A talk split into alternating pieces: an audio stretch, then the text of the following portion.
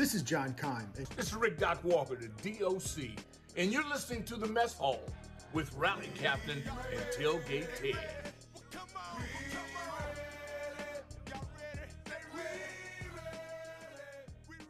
What's going on, everybody? Welcome back to the Mess Hall. It's your boy Tailgate Ted here, joined by my compadre, Rally Captain. Hey, it's always a pleasure, my brother. And uh, if you've seen my last video that I did on TikTok, copy that, brother. I'm loving it, man. I'm loving it. And for those of you who don't know, speaking of videos, we do have a YouTube channel now. So we've actually got a bunch of people that have been watching that, leaving us a ton of feedback. One guy's actually giving us play by play comments while he's watching the channel. So it's kind of funny because I try and reply back to him real time online. Wow. Okay.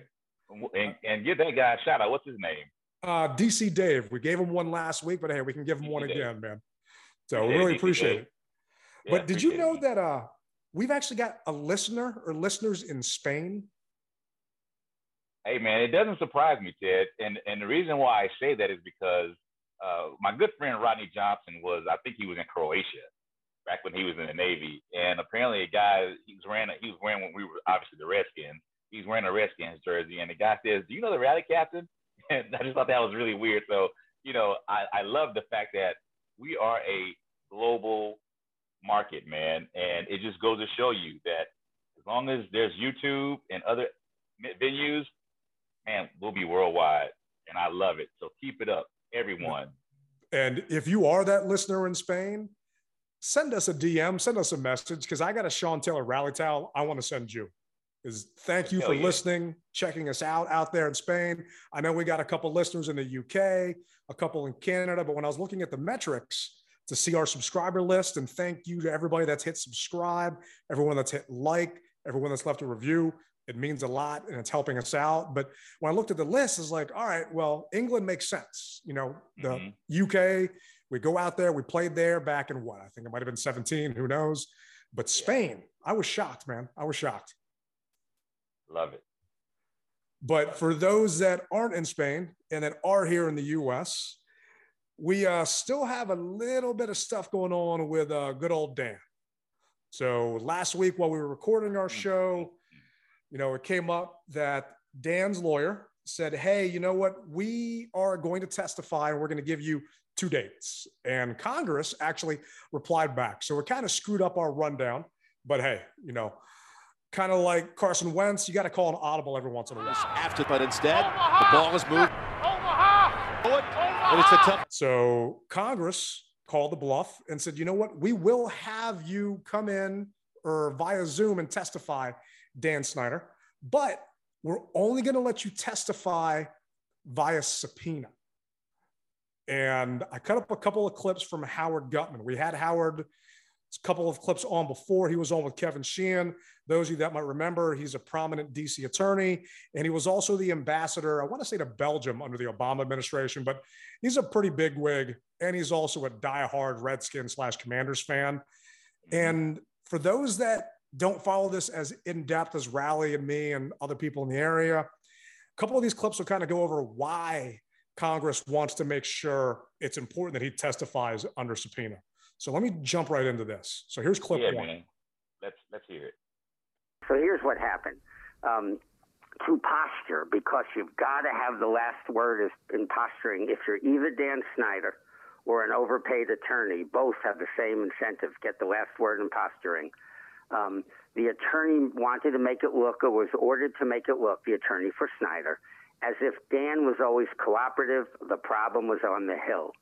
So the attorney for Dan Snyder said, well, he's in Europe and he's in Israel and he's probably in Pago Pago next if you're looking for a subpoena. But of course, we want to help our country. We want to get to the bottom of what Bruce Allen did. So we will testify, but only voluntarily. So where we left it off was they said, yeah, we'll, come in, we'll testify right before you guys go away for your summer vacation. And I could care less if they ruin Congress's summer vacation, do hardly any work, in my opinion, anyway. So screw their vacation, make them come in and they can't leave early. Mm-hmm. But a lot of fans have been going back and forth online. And believe it or not, I actually found one Dan Snyder supporter on Twitter the other night, and I actually had to mute him because I got tired of it. But a lot of people have been asking, why does it matter if they subpoena Snyder? And this is what Howard said in regards to why a subpoena actually matters. If he gets a subpoena, if Dan Snyder gets a subpoena, he can be ordered by a court to answer every question. And when you're ordered by a court to answer every question, you cannot do as some suggest, simply say, I don't remember or I'm not sure of that, because if they could show that's the kind of question that you'd have to remember, even that would be perjury. So Dan, if he got a subpoena, would have to actually answer questions like, what did you do with this person here? Did you ever do this there? What did you know? Did you see this film? Did you see this calendar? He'd have to answer the questions. What Dan has generally done is whenever there's been trouble around, he's paid to settle it and gotten an NDA. So he can claim for anything that he's remotely worried about, there is a non disclosure agreement somewhere. And as long as he's testifying voluntarily, he can always give the answer, you know, I'd love to answer, but this is a non disclosure agreement. And he could stay away from anything uh, that would be anything anyone would want to know about. In fact, the only answer we'd ever hear is, I think you need to ask Bruce Allen about that. He must have done that one.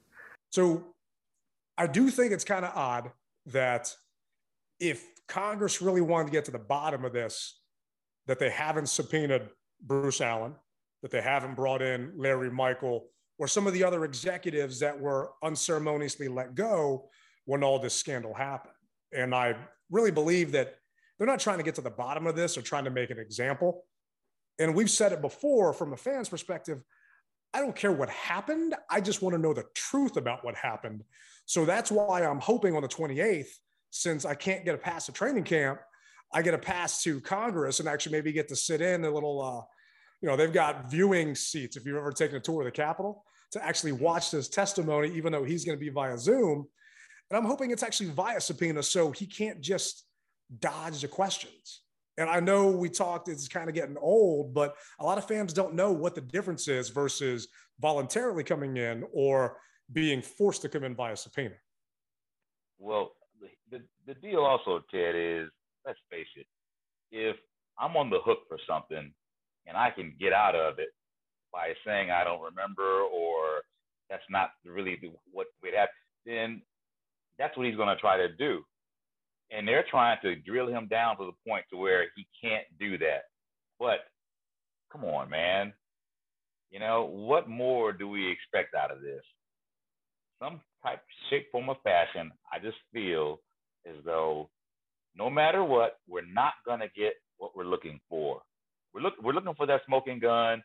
The fact is, it's been shot three years ago and the smoke's gone. You know, I want justice like everyone else does. But at what point in time are we going to say, all right, you know what? It, has gone. You know, we, we, we can't get anything. We, my mom used to always say, I can't squeeze blood from a turnip. And that's what it seems like we're really trying to do right now. And so I see him, I see him, I see him continually to duck and dodge until he can't do it anymore. And then finally, they're going to say, okay, enough's enough. We, we, we don't have anything. Move on. And speaking of ducking and dodging, a lot of people are saying, well, he can just plead the fifth, even if he does show up and does, you know, maybe testify, assuming that the connection on Lady S actually works and he's got good Wi Fi. Well, in actuality, Howard Gutman kind of clarifies that during his interview. If you're going to assert the Fifth Amendment, then you need to do it pretty much across the board because right. the government's going to claim that you've waived it by answering almost anything. Once you get past your name, the government can claim you've waived uh, if you begin to answer. You can't selectively choose. So that was actually news to me that you can't selectively choose what you want to plead the fifth on and what you don't want to. So if you start answering, then you've got to kind of keep going all the way through. And I'm sure a lot of other fans, short of a legal degree, didn't know that either. Because, you know, I knock on wood, I haven't had to appear in front of a lot of courts. So a lot, you know, huh? I'm knocking right now. Please don't pull up my criminal record or history or, you know, driving record, whatever it may be. But I had no idea. I thought that you could just say, hey, uh, I plead the fifth on this one, but something else, just kind of go the other route. And it makes sense now why that's not a real form of defense, even though, you know, a lot of older people might remember like the Ollie North trials, where that's pretty much the entire thing he said. Mr. Hamilton, on the advice of counsel, I respectfully and regretfully decline to answer the question based on my constitutional rights. When all that came up. Well, see, Ted, let me say this, man, if I can interject this. You know, I've never been one to necessarily agree with attorneys, but Snyder's attorneys basically have said that there's no basis for this subpoena. And I kind of, I mean, outside of making us feel good for the truth, I mean, it's it's rough, bro. it, it is, man. And and so I, I kind of feel that that there is no basis behind this. What do you say? So I don't agree with that it's a baseless subpoena because Congress and Howard Gutman and a bunch of the people that are a lot smarter than me with their 12 year college educations know that Snyder can dodge the question. So if mm-hmm. they really want to get to the bottom of this and they can't or they don't want him to let NDAs stop the truth from coming out, then the subpoena really is the only way it's going to happen. We all know that nothing is really going to come of this. And Congress and Carolyn Maloney saying that we're going to serve him a subpoena, knowing that they can't serve him a subpoena while he's overseas, was just a false statement. And it was bravado in front of everybody, knowing that we're all watching, or a majority of people are watching online and are going to see the news after the fact on, you know, Pro Football Talk or ESPN that Snyder subpoenaed by Congress. But okay. if you dig down into it, I'm thinking to myself, when is this man going to come back in the country?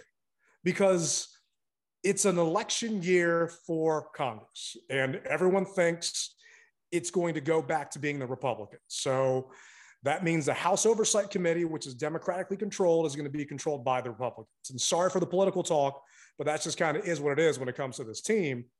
So once the Republicans take over, they have famously said, this is a waste of time and we don't want to explore this. So does that mean Snyder's not going to be back for the first Commanders game in September, and he's going to be hiding out on Lady S someplace in you know the who knows Greece or Italy or Pago Pago? I didn't even know that was an actual place. Yeah, that's an actual place. I mean, I'm not a travel agent. I do know one, but you know, I just when's this man going to actually come back in the country? Because there is a yacht tracker and there are things out there that can tell when he does come back. And it's just, he does have a self imposed suspension from day to day operations, but we all saw him looking like he was the Unabomber at games last year with his oversized hoodie on and his beard. He hadn't shaved in months. It's just going to be weird knowing that co owner of this team isn't going to be at their games as the first season as the Commanders because he's avoiding a subpoena. Hey man, rich people play the game, bro. They play the game.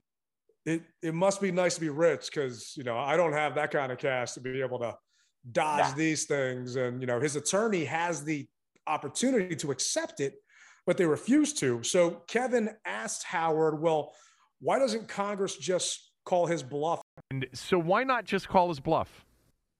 Because um, it would be a victory for Dan Snyder if he were even a D student. You don't need to be articulate. You don't need to. Let's look up the setup. He is in the conference room in Israel with surrounded by his attorneys.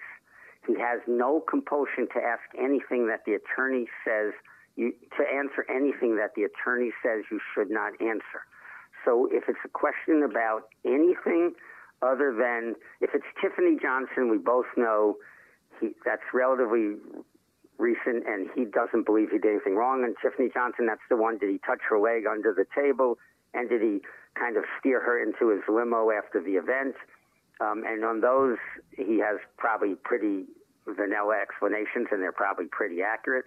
He'll answer that. If it's about changes in the team, and policies and the hiring of females and the hiring of blacks and and the change in atmosphere, he'll answer those. If it's anything else like the Beth Wilkinson investigation, The lawyer will say we would love to answer, but those are all covered by the NDA, and I'm instructing my client not to answer. And no one can move to compel that answer if it's not by subpoena. So I know we're beating a dead horse. This is, you know, going on for a couple of months now. And I hate to say it, but I think it's going to go on for a couple of more until the oversight committee gets new leadership and they just completely drop this. Because we're what, 10 days away from training camp? You know, not even, I don't have a counter. So just, you know, less than two weeks away from training camp. And we can mm-hmm. hopefully finally talk about football he's supposed to testify on the 28th. And what I'm hoping is the players, when they're at camp on the 28th, don't get drugged through the mud and pestered with these questions. Last week, I don't think we they talked, will be. I, I, don't, I don't think the players. I don't think the players are going to be. Let me tell you something. There's one thing that I know. This is, you know how the news cycle works, bro. Oh yeah. So so so this will become an old story once training camp starts. What people are going to be focused on is is Curtis, Curtis Samuels in camp. How did Jahan Dotson look? How did Carson went Carson Wentz look? That's what they're going to be focused on. And you may hear have a little clip possibly of what's going on with Dan Snyder. But here's one thing, and, and, and let's try to wrap this up. Here's one thing. What happens if Dan says, you know what? I do remember um, brushing up against her, trying to get into to get her into the limo. I, I do remember that. And he answers the question, how is that going to make you feel Me personally, yeah. What is that going to do for you, or what do you think that's going to do for the fan base if, if by chance he does say something like, you know what, I do, you know what, I vaguely remember brushing up against her, trying to, she was a little inebriated, hypothetically now, this is hypothetically, folks. Oh, Don't yeah. take this, but this, she was a little inebriated, I was a little inebriated, and I do remember accidentally brushing up against her, trying to steer her into the limousine. You answer the question. What did that do to you, me, the fan base? To the fan base, it just gives the ones that hate him more fuel. For me personally, anything could come out, whether it's that or he engineered, you know, a takeover of something, whatever it may be, until the other owners or until the NFL decides to do something about it, it's not going to change my opinion one way or the other because I'm not going to let it change my fandom or change the team I root for. I just want us to be in the news for on the field matters versus off the field matters. And we talked about, and we played a clip from Logan Paulson from the Take Command podcast. On their recent show, Logan and Craig Hoffman talked to John Keim.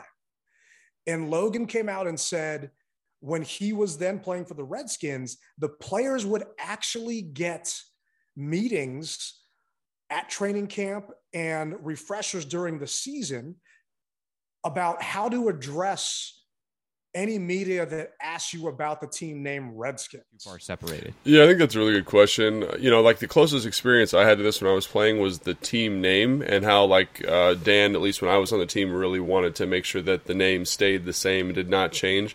And so we actually had team meetings on that. And so, like, that's team meeting time that could be allocated to day one install that you're spending talking about how you want to refer to the team name and how you want to refer to statistics that they've you know that they've mined to kind of support their position. And then that meeting came up i, I don't want to say it was infrequent but it was once every two three months you have kind of a refresher on some of the statistics and things like that. So again like even and again the reporters you said like it's grade a story. They want quotes. They want information. And so they'll start asking players about it. And players don't know that much about it. I'm, I'm pretty sure. There's probably a couple guys who are pretty dialed in but they don't know, that know that much about it. So the team has to make sure that they know they have something to say about it. And they have to spend time kind of insulating themselves. So you know it's not going to like fracture the locker room. It's not going to affect guys day to day but it is going to affect how the team installs their offense, how they allocate meeting time, how the guys are prepping for their for their media pressers and things like that. So while it's not going to like shake the the foundations of the team, it is a distraction in some sense that that makes it tough, you know, especially when you're trying to make the team or when you're trying to, you know, get ready for the 2022 season. That is something you just don't want to deal with. I remember as a player I found it super annoying that you had to deal with that. But, you know, the media has a job. I have a job. I want to get information about this. I need a quote from somebody, and that can be really challenging. And John can. So they would actually have training sessions, coaching sessions on what to say back, taking believe that. away from film session, taking away from install, taking away from real football stuff. That's the part I got a problem with because the players only have so much time with coaches in the building per NFLPA agreements. They can't stay there 24 7. They're only allowed to be in the books and with the coaches so long. So I don't want these players that are trying to learn a new playbook or a system or whatever it may be being coached on what to say back to a John Keim or a Matt Paras or JP Finley or a AP reporter that's not from the DC area trying to get an answer out of a commander's player to go viral. That's what pisses me off about the situation because it's taking away from what matters the most. And that obviously is going to happen because it happened in the past. Okay. That makes sense. That makes sense. But speaking of training camp, you know, a little bummed out. Those that have uh, followed me on Twitter, and if you don't, it's at Tailgate Ted, and my man Rallies is at Rally Captain. This past Friday, I got a letter from the commanders, and they politely let me know that the lottery passes that I had signed up for, unfortunately, were not coming in. So, those that don't remember, the commanders aren't having camp in Richmond. I was surprised how many fans replied back that didn't know that the team wasn't going to be in Richmond. And I get it, they don't follow the team like you and I do, but I was still kind of shocked. All the people replied that said, Oh, we were going to drive to Richmond at the start of camp. So I'm kind of glad they're not doing that now.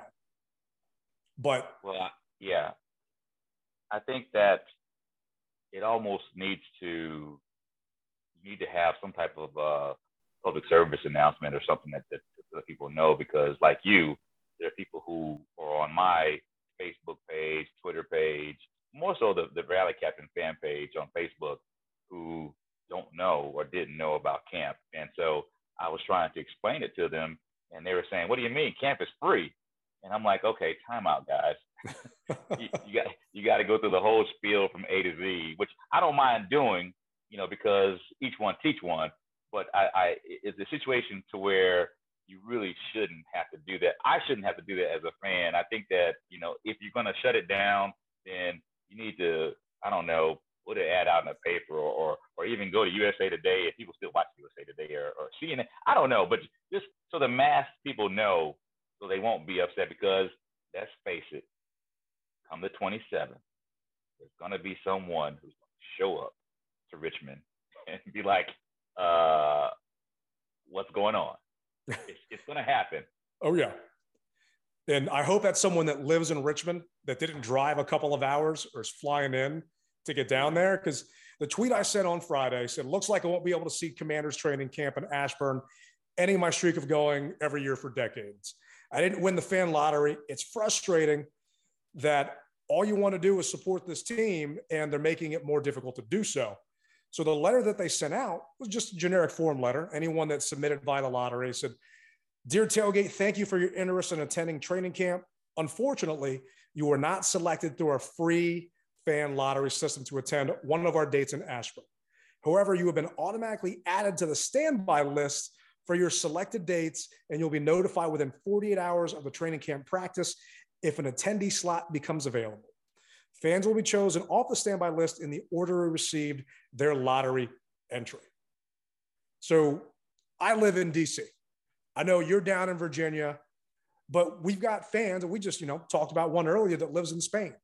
They've got fans like Tim Meek, my boy from Indy, that is literally looking at plane tickets to fly here. And I talked to him on the phone the other day because he found a ticket that gets him in to Dulles at seven o'clock in the morning that Friday and leaves at 10 o'clock that night, $400. I mean, God bless that man for wanting to fly in for training camp and spend $400 on free passes, but he doesn't actually have training camp passes like you and I don't have passes. So I sent that out and it got over 101,000 looks. And I wow.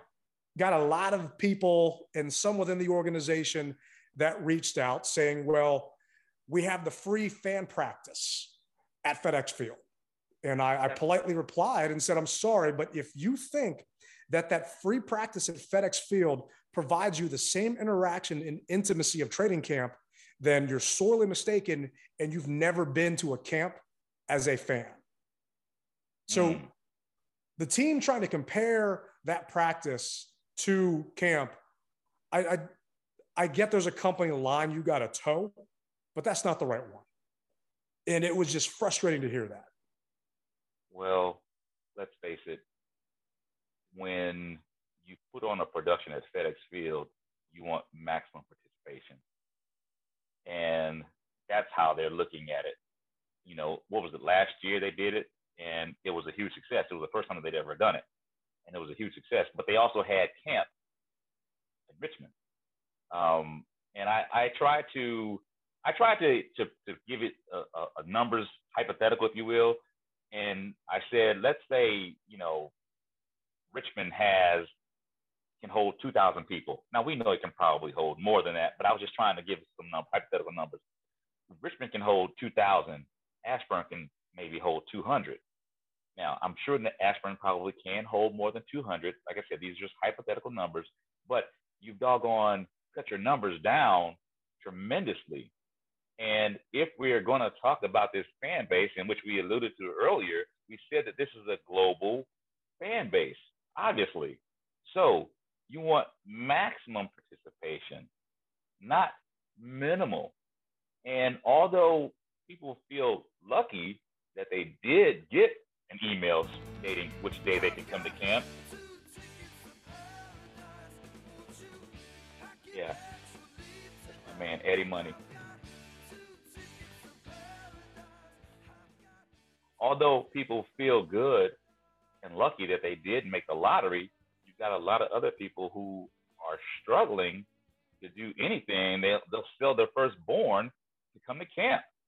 And I think that no matter how many ways you try to explain to us as a fan that this is the right thing to do, we don't see it that way.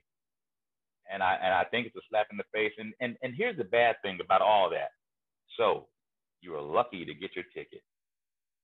You're only gonna be there you're gonna you're gonna put up with traffic for roughly who knows how many hours.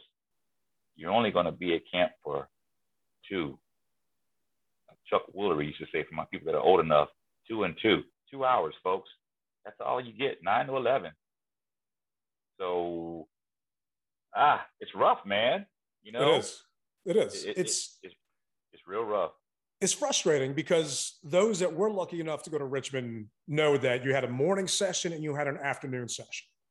And a lot of us would leave, go get lunch. I would go to ZZQ, go hang out. I remember sitting out there and Tony Wyllie was at a table beside me mm-hmm. and, you know, just kind of shooting the ass back and forth over some brisket.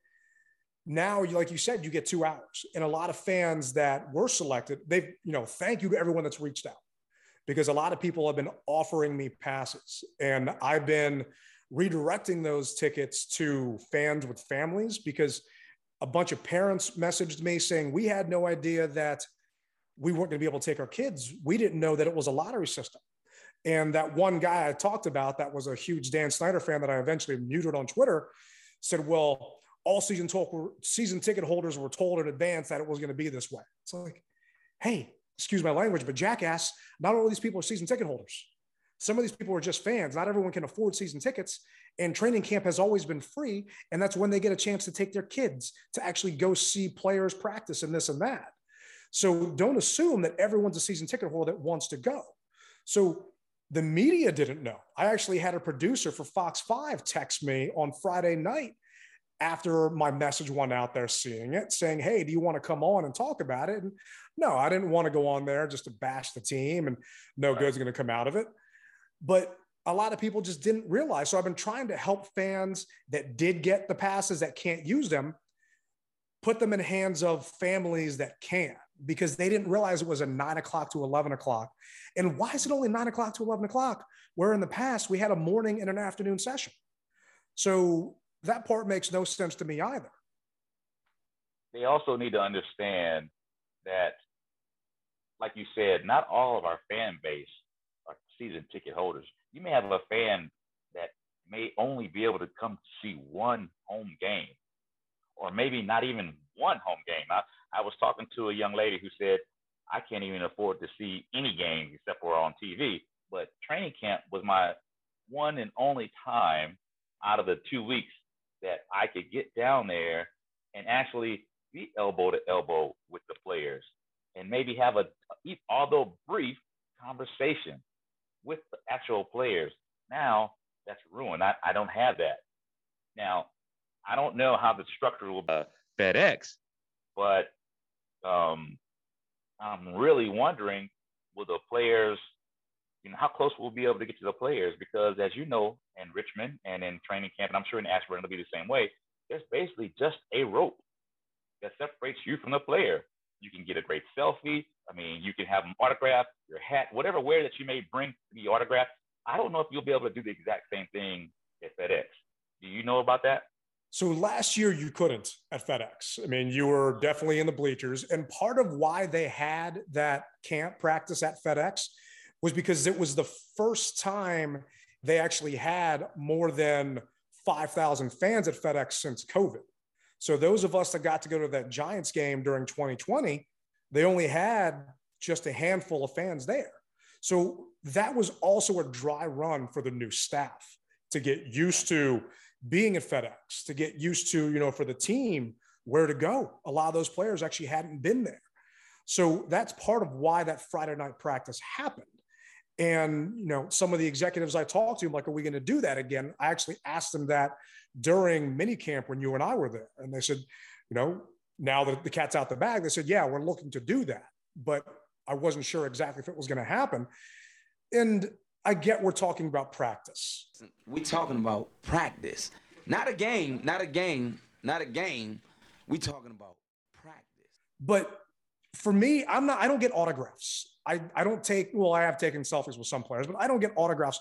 I'm not one of those people. But like you said earlier, you know, some people can't afford to go to games. So there were a bunch of people that messaged back and were replying that they remember being a fan of this team because they went to Carlisle, they went to Frostburg, and they watched camp as a kid.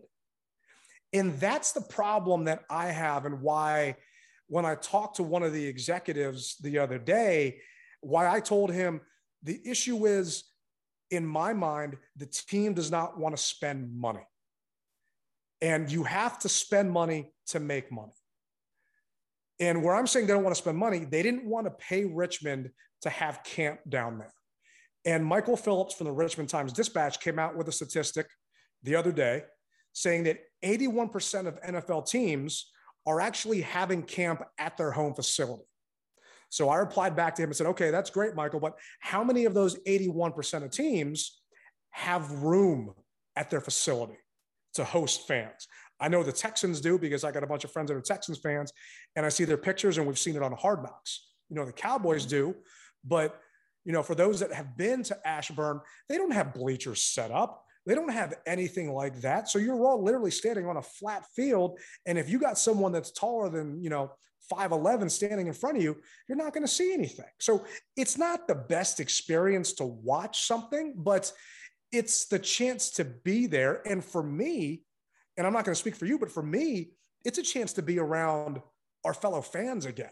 And part of what I love is our fan base, getting to talk to the fans about how their offseason was, about their hopes and wishes and what they see our team doing. So it's not just about watching the guys practice and watching the guys run through drills and cones. It's about getting together as like a fan reunion before the season starts. And they don't get that. Yeah. Well, I can tell you right now, Ted, you brought up something very, very good. And for the commander's staff that are watching, Ted brought up a valuable point. And that point is you've got roughly 100 yards of field that's uh, on the other side of the rope. Put up some temporary bleachers so that your fans can sit down. I know that we bring lawn chairs, and I know that it wasn't that way in Richmond. However, this is a different beast. So spend a little bit of money and have some bleachers brought in so that, like Ted said, the person who's smaller or the you know the person who may uh, have a, a height issue can sit in a stand a little higher to be able to see what needs to be seen. Just a little bit of money. We're not asking for a lot. All right, this is this is difficult for everybody, and this this is my way of trying to smooth things over with you guys. We're not asking for a lot, but see about putting some temporary bleachers up, that might help a lot. Trust and believe. Yeah, and it'll go a long way. I mean, we know you guys know the number to what I think it was Dragon Seats, where they sent those benches to uh, Dallas and to Philly. I mean, see if those guys make bleachers and put their logo over everything and stick it out there for free advertisement and see if you can help some of these fans out because those that are lucky to get a golden ticket. Cause I've got a golden ticket. I've got a golden twinkle in my We want them to eh, be able to actually watch. And I need them to tweet and send some pictures out because we weren't lucky enough to get one. And I know that I could reach out and ask for one, but I don't want to play that card. You know, I'm hoping one of the players' agents actually reached out and is trying to work on passes for you and me. It's Tuesday, the 19th, hasn't come through yet, but we'll see what happens. But if we aren't out there, we want whoever is to be able to get a good view. I have a correction, Ted. I actually do have a ticket for the 29th. Okay. If, if I made you believe, if I made you believe that I didn't have one, I apologize. I, I got an email that said the 29th.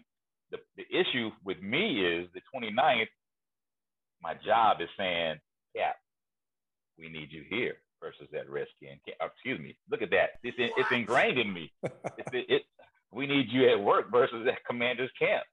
And so I'm I'm struggling right now because I may not I, I have a ticket, but I may not be able to attend.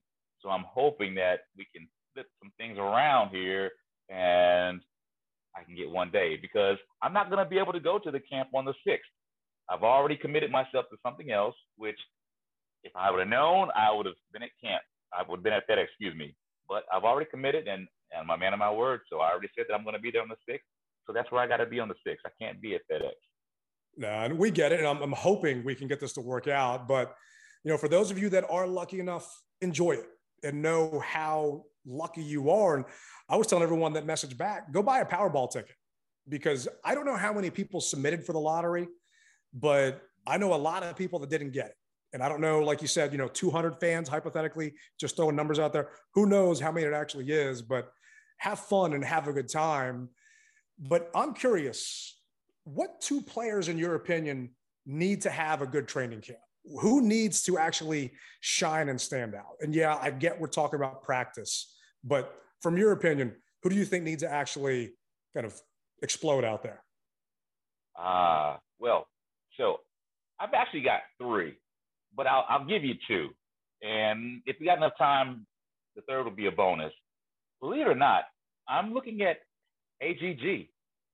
AGG has to fall out in camp. I believe that he is on the bubble, brother.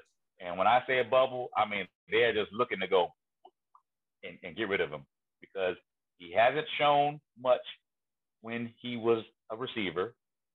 He, he, I mean, he obviously he showed enough to stay around, but as far as staying around, we can't have that anymore. We need some. We need people who are stars, and and they transition him from the receiver to tight end. Will he be able to uh, carry the load? I just don't know, man. But he's he's a guy who I'm looking for uh, to to carry the weight. Um, the other person is something that I brought up before. Um, I said that we were going to be looking at guys from the USFL and the new league that that just happened. They just finished their, their season. And what did we do? We signed a guy and we signed cornerback Dewan Neal. I'm looking to see if his game transfers over to the NFL side. We know he can do it on a on a smaller league scale, but will he be able to actually step his game up to actually become a pro, and that's who I'm looking forward to. our, our cornerbacks we our numbers are very very low, bro. So I think that if we can bolster our numbers with cornerback, he's going to be a guy I look forward to seeing stand out. No, those are two good ones. And I was I was worried you were going to take mine, but you definitely didn't. And in regards to AGG, I mean, on the depth chart wise, you know, you've got Logan Thomas, who is most likely not going to start the season, just considering when his injury was and when he had his surgery. So after him, you got John Bates and Cole Turner. So obviously, those two are a lock. But then you've got Sammis Reyes, who is co captain of the Ashburn cycling team, didn't do a single thing during OTAs and minicamp. And I'll be curious to see if he gets off that bike or if he keeps that yellow, you know, Tour de France jersey going on that bike. And then you've got AGG, who actually did participate in OTAs and minicamp. And I know he walked up when we were out there, and I think you took a picture with him, if I'm not mistaken. I did. And man is jacked. You can tell he's conditioned, but mm-hmm. switching from wide receiver to tight end, a lot of people are thinking, oh, well, that's not that big a deal. It's a difference. You know, I'm, can he handle that? And will he be able to? Because they're going to go into camp with into the season with at least four. So Logan, does he start on the pup list? And Sammis, that project, would the team risk letting him go because they're not going to be able to stash him on the reserve squad or stash him on the practice squad because someone else will scoop him up. So I'm hoping for AGG's sake, he does get a chance to actually show some traits because we know he can catch. Can he block? And one thing I love about John Bates is he's not as one dimensional as I thought. Last year when he came in, I really thought he was just a blocking tight end. But when Logan went down, and I can't remember the other guy that we lost this past year, but when he left or he got hurt, John Bates came in and filled in no problem. I mean, he is slow, but he does have the ability to run some routes. Yeah. So hoping that AGG can make it or well, they pick someone else up. You want to talk about someone who's slow. Who who was the slowest tight end you ever seen? Witten. Witten was slow, but oh, he yeah. still made the crucial catch. And so that's like you. I'm hoping that uh, Bates he can make the crucial catch, and we've seen it. Yeah, but I mean, size wise, Jason Witten, that man was a monster. So we'll see. One other thing, you know, quickly on John Bates, we talked about being out there. John actually signed this little kid's, he uh, gave him his gloves from workout that day and signed them and gave them to him because it was his birthday. Not a lot of the players do that, man. And that kind of earned a spot in my heart for John, where I'm hoping he does nothing but succeed here because people, players that take the time to help those kids build those memories, you know, hey, hey, commanders, that's what camp is all about. Getting a chance to grow that young fan base. And talking about that cornerback you picked up, when I saw that pickup, I'm thinking they need to fill out a 90 man roster and it's camp fodder. I hope for that young man's sake it's not, and he gets a chance because you are right. We are pretty thin in the secondary. And if he can ball out, he's got a chance to actually make this. So, my two players one, kind of a no brainer, I feel, Jamin Davis. 19th pick in the draft last year out of Kentucky. He had 48 solo tackles last season, which is actually 109th in the league, and he had one sack. So I'm going to read what the NFL said his strengths were. And I'm curious if you saw any of these strengths in his limited playing time. So this was his pre draft strength, according to NFL.com big linebacker with desired athleticism inside. Put a mark into every category, including block, kick, and defensive touchdown in 2020. Plays with impressive focus and vision. Gains ground quickly with clean lateral scrape. Peripheral vision to play around angle blocks.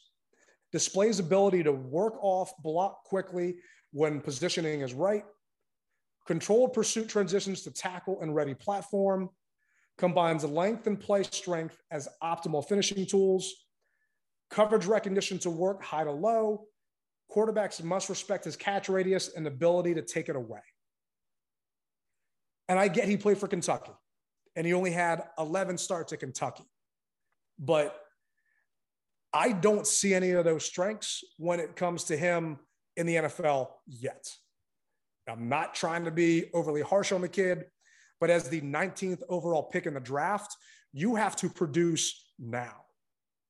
This team is not at a point where they can have a prospect first round anything.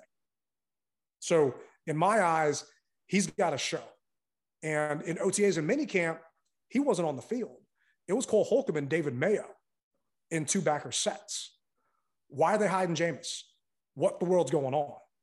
Is he still not ready? And yes, it's year two, but is he still not ready? But the thing is, Mayo, that's his position. Holcomb, that's his position. That isn't Davis's position. And I've said all along, you can't force a freaking round peg in a square hole. And that's what they tried to do. It's it's a lot deeper than that. You know that as well as I do, and the fan base knows that. So don't try to trick us. You tricked yourself, meaning the team. You tricked yourself thinking that he could do it. And then when you get the blowback, you, you try to say, well, wait a minute, guys, he, has got a curve. We don't want to hear that because look who didn't is a, is a rookie as well. And, and as much as I hate mentioning the Cowboys, you know, look at um, oh, I just got the kid's name. Michael. He was a beast last year. Yeah, Michael Parsons. Parsons. He yeah. was a beast last year. He was a straight up beast last year. They, they, they put the kid in positions where he could win. And that's what they need to do with Jameis. Put him in positions to where he can win, not where you think he can, or maybe he should. The kid has a motor, let him eat. And that's what that's what it boils down to, having a true dog. I believe he can do it, but put him in a position to succeed. And we didn't do it last year. But I'm not even talking about last year. I'm talking about OTAs and minicamp. He wasn't even on the field during practice. They kept him on the sideline. So why are you not letting this young man who obviously needs the reps practice with your team? And JP Finlay interviewed Cole Holcomb earlier this offseason, talking about how the team is going to a more two linebacker set. So they're going to be in more of a nickel and have five DBs, whatever it may be. Well, are you doing that because you're trying to hide this first round pick? Or you're doing that because that's where the league is going? And I'm not going to claim I'm smarter than Jack Del Rio, even though I think I am based on his comments. But I just want to know or see in camp that Jamin is getting reps. And if he doesn't succeed with those reps, then okay, move on. When we had Dwayne Haskins here, you know, God rest his soul, all I wanted to see out of Rivera and Haskins was give him a chance to succeed or fail. And unfortunately, it didn't work out. With Jamin Davis, all I want to see is give him a chance to succeed or fail. You can't tell me he can't do it if he's just sitting on the sideline. And give him that chance now while we're, you know, the blanks, while they're not live, while there's no W's or L's that are going to be racked up against us. Because his weaknesses, according to the NFL.com website, was just 11 career starts, talented, but inexperienced will show at times needs to diagnose and respond just a shade quicker as a pro. Average toughness in his take on of lead blockers, room for improvement with hand usage, underestimates pursuit angle from time to time. All of those weaknesses you need to get practice on. You can't learn and fix those weaknesses with game film. You need to be on the field. And that's what I want to see Jamin on the field. Well, I agree with you, Ted. I, I definitely do um, it just goes to show you sometimes our organization is afraid to say no. And what I mean by that is, you know, the Phoenix Cardinals, when um, I can't think of the kid's quarterback name, he was a first round pick for the Cardinals. After the first year, they said no, he didn't have it. Who they bring in? They brought in Kyler Murray. So our organization needs to go ahead and say, you know what? we see something, but not where you need to be. So we made a mistake, even though they won't admit it. We made a mistake. And so, like you said, cast him off and let somebody else pick him up or put him in a better position. I honestly believe, and, and here we go again, the captain's with his heart. You know, I had my heart with the Terry McLaurin deal, and I got my heart with Jamin, that they're to find a place for him, and they just haven't found it yet. Or maybe he could be that X man in the defense that they're not talking about. in the public. Maybe, you know, maybe he's that X Man that when the public goes away, Jamie comes to play. I hope you're right, man, because the media only gets to watch so much of camp and then they have to leave. They only get invited to so much. And then fans are only at certain practices. So, yeah, there could be something that they're scheming up that we don't know about. But, you know, the kid is a physical freak. I mean, he's got the tools. The game is just too fast for him right now.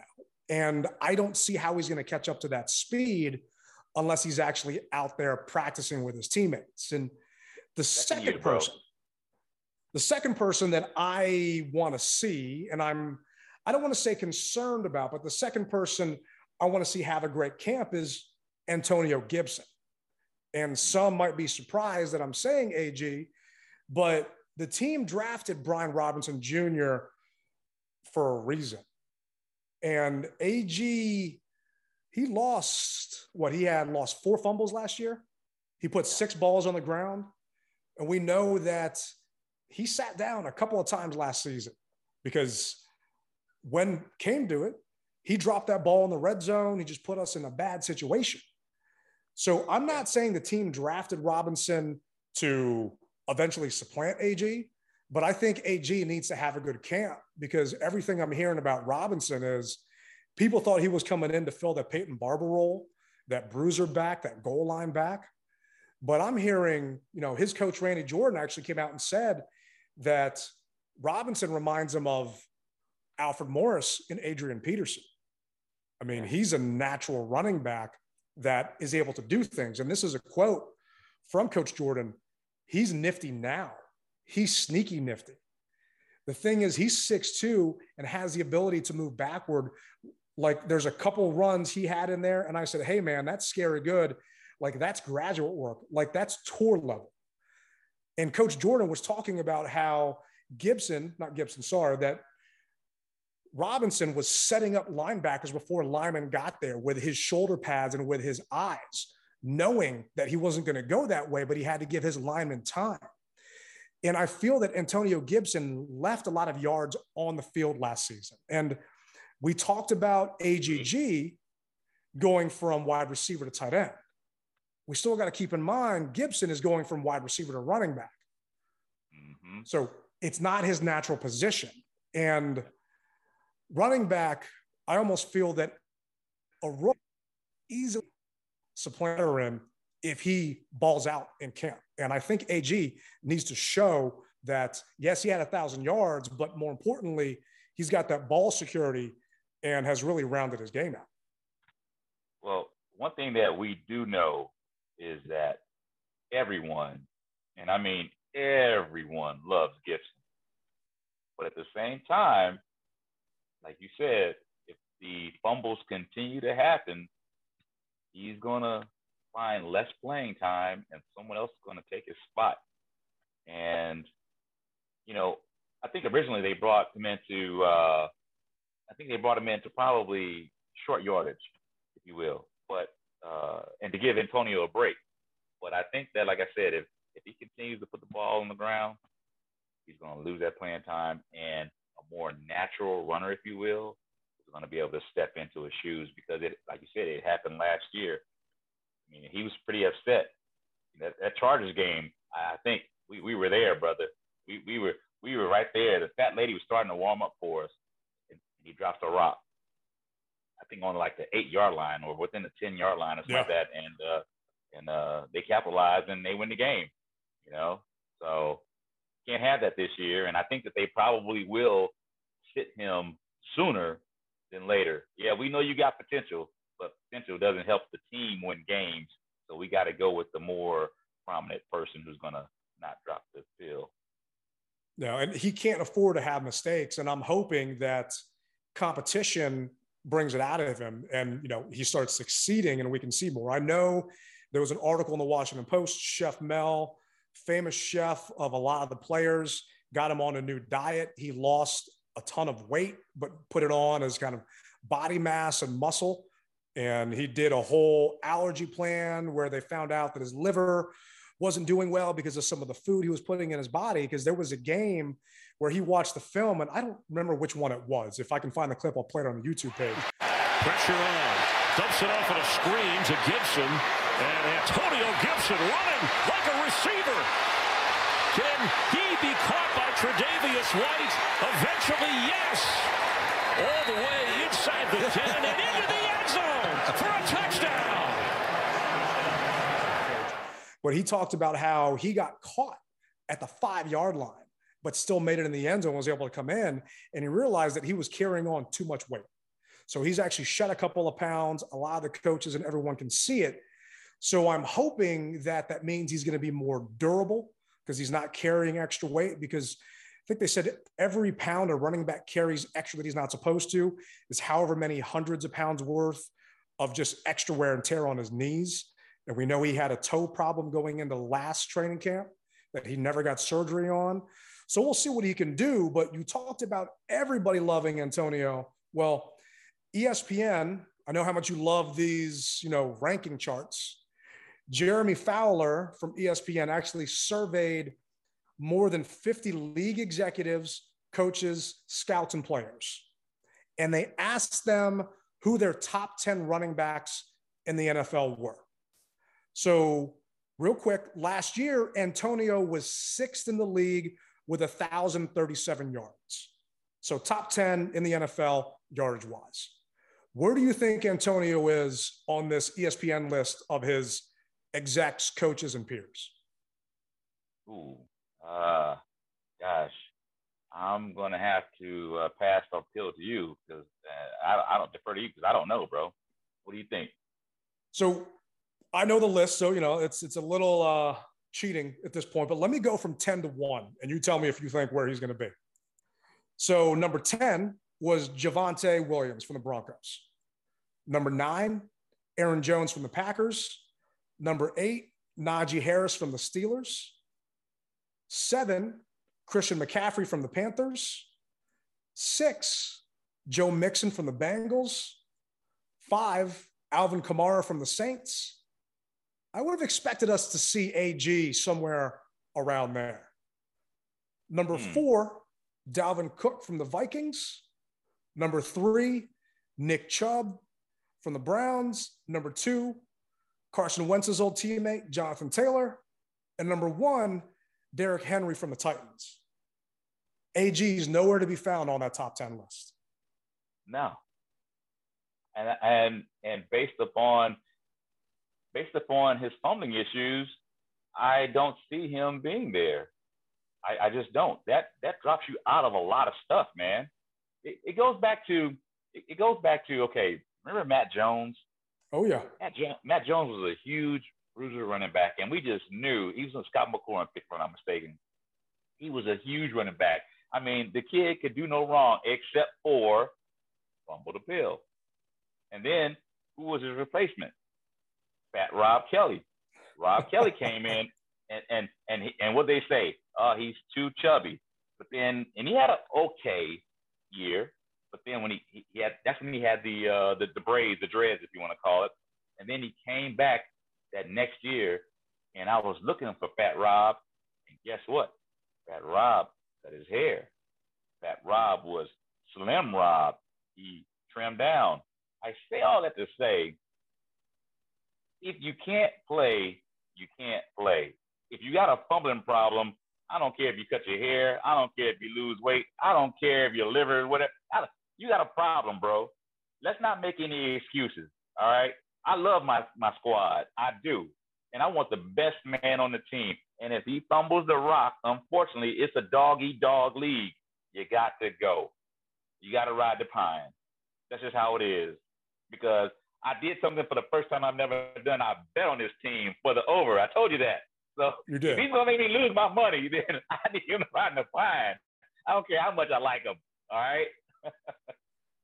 And you know, Jonathan Taylor actually had three fumbles last year too, but he had 1,800 yards. So obviously, he's got to be high on that list. You know, Derrick Henry's still number one and Taylor's number two. But to have him not even be on the list, where you've got below him yardage wise last season, you know, with Damien Harris you know, Derrick Henry got hurt last year, Gibson wasn't even an honorable mention.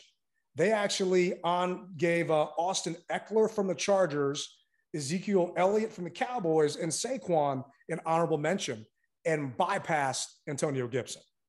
So that was kind of frustrating to hear that they didn't even give him a hey. And this is his peers. This isn't a bunch of analysts who are just looking at stats.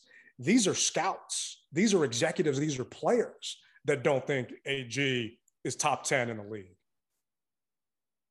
Well, I think that he probably should be above Ezekiel because Ezekiel didn't even play a lot last year. And even when he did play, he put the pills on the ground a lot. So, um, yeah, I, it could be back to where they just aren't giving the squad any love right now. That's, that's possible. That's what, it, that's what it sounds like. Yeah, and let your play on the field fuel you. So AG came out and he loves tweeting. So he came out and said, I love the hate, hate capitalized with a fire emoji on there. So we talked last week about Terry being disrespected on some of these lists and putting this up in his locker, even though he doesn't need that fuel. I can definitely see AG putting this list in his locker or maybe putting it inside his helmet to give him that extra fuel. Not to mention the competition he's got with Brian Robinson behind him. But now a bunch of your peers don't think that you're worthy. I'm hoping this just lights and kicks another gear into him where he balls out and he has a Jonathan Taylor type year for Carson Wentz because we know how Carson does when he's got a back that can carry the load and make sure that they can't just stack the box against him. Yeah, yeah. I, you never know what stimulates a human being to to make you want to do better. So if this is something that helps, hey man, I'm all for it. You know, Matt Jones, they gave him a football that what did it, did it vibrate or it beeped or something? the way he, when, when he didn't hold it tight enough, it made us. That's what it was. When he didn't hold it tight enough, it beeped. So give a Antonio Gibson that phantom football where If he doesn't hold it tight enough, it beeps or buzzes or does whatever have you, so that he can let him know that he needs to hold the ball harder. You know, because we, we need you, AG. We do. We do. We do. And I'm hoping he shows up and he's there. But speaking of hoping, we asked for some questions in our mailbag, and you know, fingers crossed, we got them. So to end the show out, we wanted to uh, get to some of your mailbag questions. So I'm not sure if you've seen these yet, but Reginald Skinner on Twitter said, "Tell us your feelings on the fan lottery misses for Training Camp."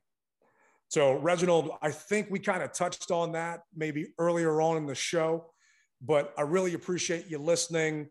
You're always chiming in, you're always liking the posts online. So, thanks for that. Another one he said is, What are your feelings on buying new merch for the season? Well, if my shirt doesn't or my jersey doesn't speak volumes already for that question, I love it. I'm going to tell you that, and I'm not being a homer. I actually believe that our jerseys are the best jerseys that are out right now. I believe our helmets are top choice. Our uniforms are going to be banging. And I can't wait for them to come out with more because I want more. There are people who want more. They want them to do the right thing, get names correct and sizes correct, and don't just cancel orders mid shipment but the fans want it. It's proven. I bet if we could figure out a statistic from Fanatics or the other Fans Edge or or, or the other ones that that's out there, that I wouldn't doubt Commander's gear is is top five. I wouldn't doubt that because people have been trying to buy it in droves and they just can't get enough of it. Oh, we definitely have to be up there. I'd say probably top two. But for those that aren't watching this on YouTube, Rally's got a pretty sweet black Commanders jersey. And if he spins around here, it says rally captain on the back. I mean, that thing is pretty awesome, man. I'm, I'm definitely jealous. Oh, man, don't be jelly. Don't be. Uh, well, I'll get one eventually. But for me, new merchandise, you know, I mentioned earlier, I'm going to buy a McLaurin jersey. I haven't actually put the order in yet. I'm waiting for the Washington Gold Day where we're allowed to go to FedEx Field and ransack the store and get our discount. But there were actually a bunch of fans that started getting their Fanatics orders in the mail. today, you know, being July 19th, uh, I'm not sure if you saw some of these pictures, but those that are watching this on YouTube, you can see Fanatics, and this was a Fanatics mess up. This was not a Commanders mess up. Fanatics misspelled Terry McLaurin's name. And these fans have been waiting for months. They've been waiting since 2 2 22 when the store's website went up to get their jerseys in. And now they're coming in, and McLaurin is capitalized across the board. And if you go to the Fanatics website, it actually shows, shows it with a capital M and a little c like it's supposed to be. So mm-hmm. I feel bad for these fans. I know a lot of them have reached out to Fanatics and they're getting it corrected.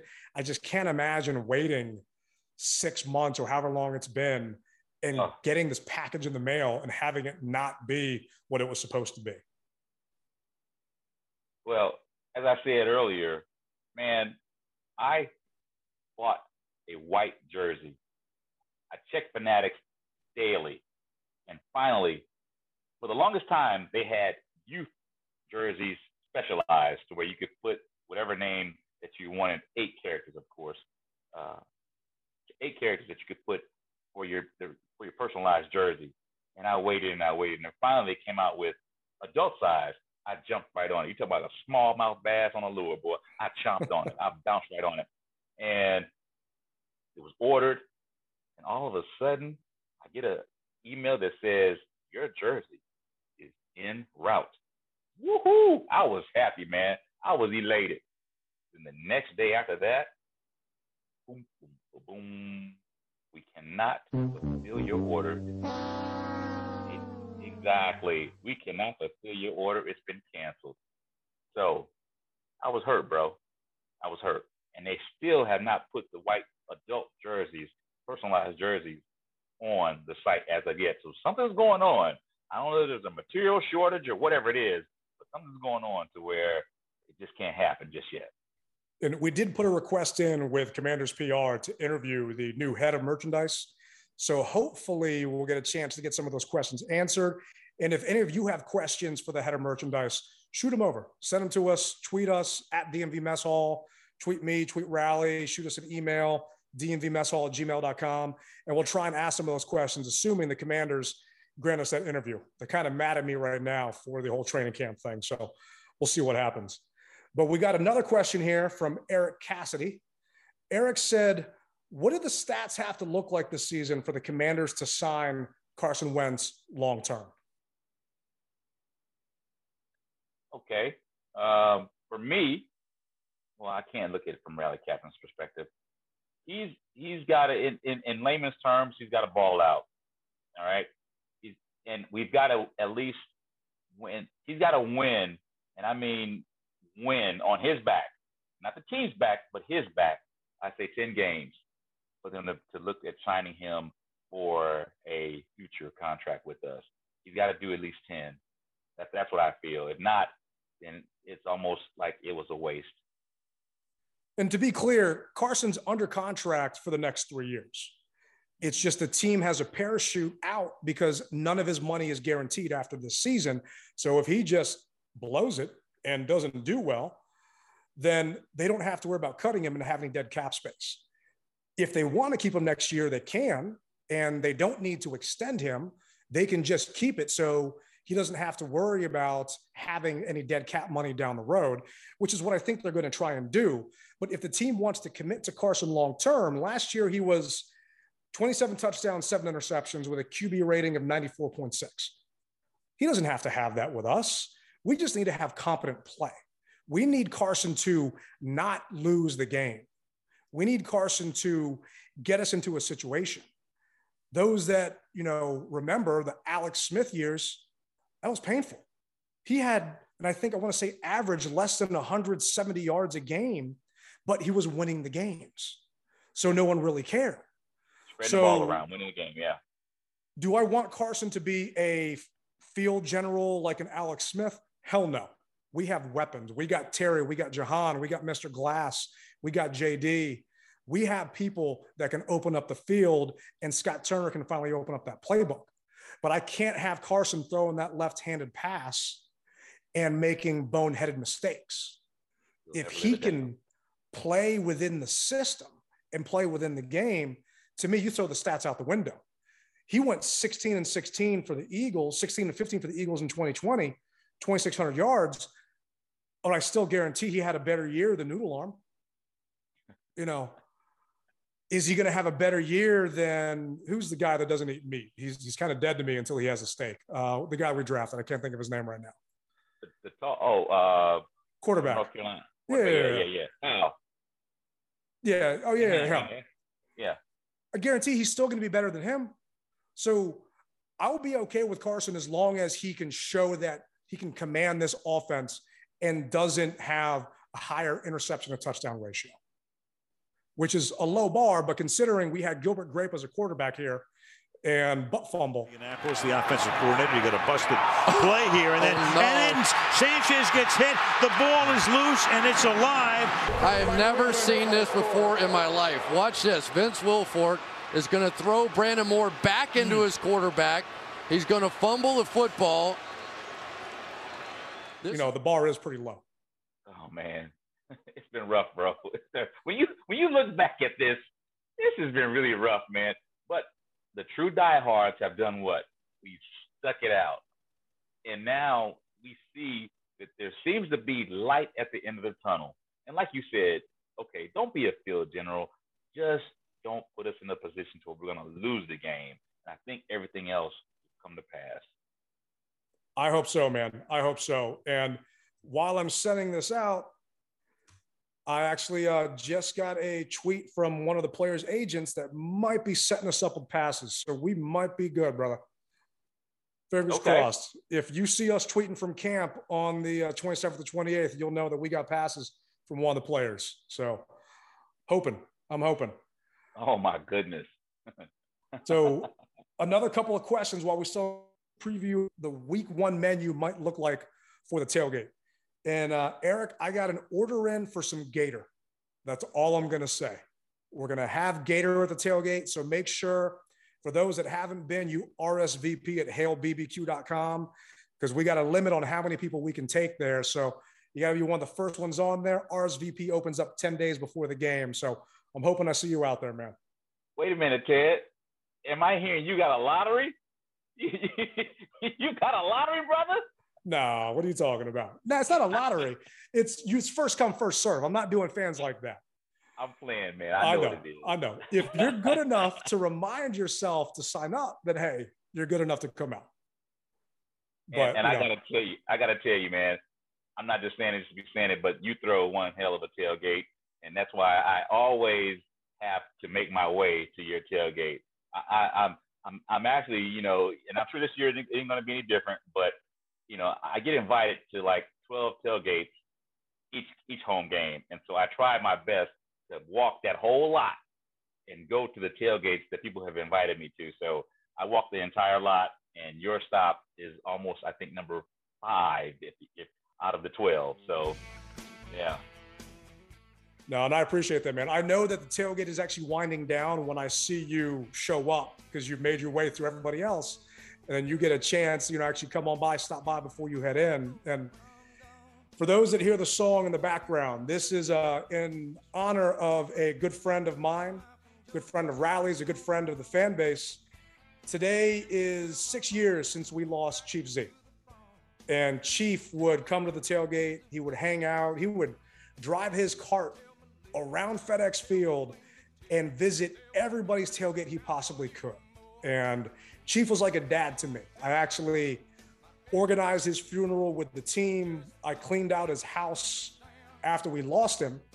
And earlier today, I asked fans to share their pictures of Chief on Twitter.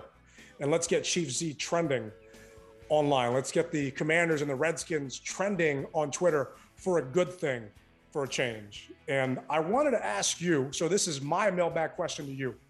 What's one of your favorite memories of Chief? One of my favorite memories of Chief is he came to me. Well, we met kind of, so it was kind of a, a middle of the road type of thing. I saw him, he saw me, and we started talking. And he says, "Captain, I love what you're doing, keep doing it no matter what. Keep doing it. And that inspired me to want to try to emulate him because there's only one chief. A lot of people say, "You well, you do realize that you're the next." And I said, "No, there will never be another Chief Zee. There's only one Chief Zee. I'm rally captain, but I like to try to keep as much as I can of his life going on with us." No, that's a, that's an awesome story, and I'm trying not to get choked up when I hear this song. I can't listen to it. Chief had a, uh, a single of "Achy Breaky Heart." It was the only cassette tape he had in his car, and he played it constantly. And there was one time when the team moved training camp down to Richmond, and my memory is actually going to Chief's house, and he lived in DC, not too far from RFK, and I got Chief a Garmin GPS because I needed to make sure he could get down to camp and not get lost. So I programmed his own home address into the GPS and I programmed the Bon Secours training center into the GPS.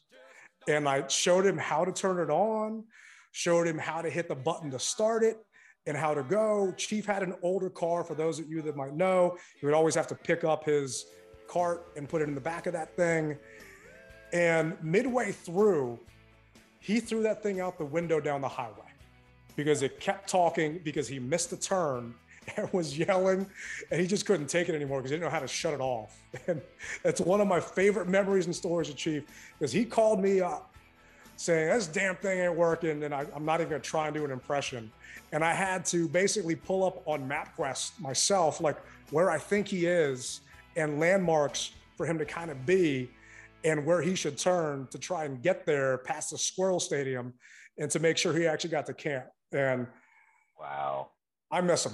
I really do. And like you said, there isn't going to be another one like Chief. He was definitely one of a kind. And we miss you, buddy. And hope you're up there hanging out. Those that don't know, his best friend was a Cowboy fan, Crazy Ray. Crazy and Ray. that just shows the, that just, you know, kind of tells you that we all love football. So it doesn't matter if you believe burgundy and gold or silver and black, you know, it's all love. But with that being said, thank you for joining us on this episode of the Mess Hall. Thank you for all the emails, the texts, the likes, the subscribes. Really appreciate it. Looking forward to next week, and hopefully we'll have a report from training camp. Fingers are crossed. And as I always say in closing, rep it hard or don't rep it at all. Rally Captain, Tailgate Ted, and we will be out.